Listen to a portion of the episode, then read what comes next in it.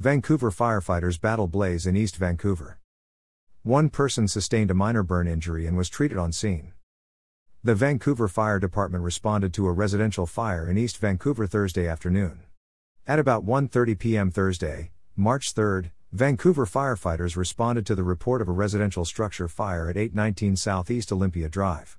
The first unit arrived in approximately three minutes and reported a large volume of fire showing from the garage of a two story house with fire extending to the second floor and attic space. Homeowners on scene stated that all occupants were out of the house and accounted for. Crews immediately began conducting exterior firefighting operations. Once additional resources arrived, units were sent inside the home to finish extinguishing the remainder of the fire and check for fire extension. It took 21 firefighters approximately 10 minutes to bring the fire under control. Several units remained on scene for about an hour conducting salvage operations and checking for hot spots. One person sustained a minor burn injury and was treated on scene. The Vancouver Fire Department was assisted by American Medical Response and Camas Washougal Fire Department. The Red Cross was on scene assisting those affected by the fire. The cause of the fire is being investigated by the Vancouver Fire Marshal's Office.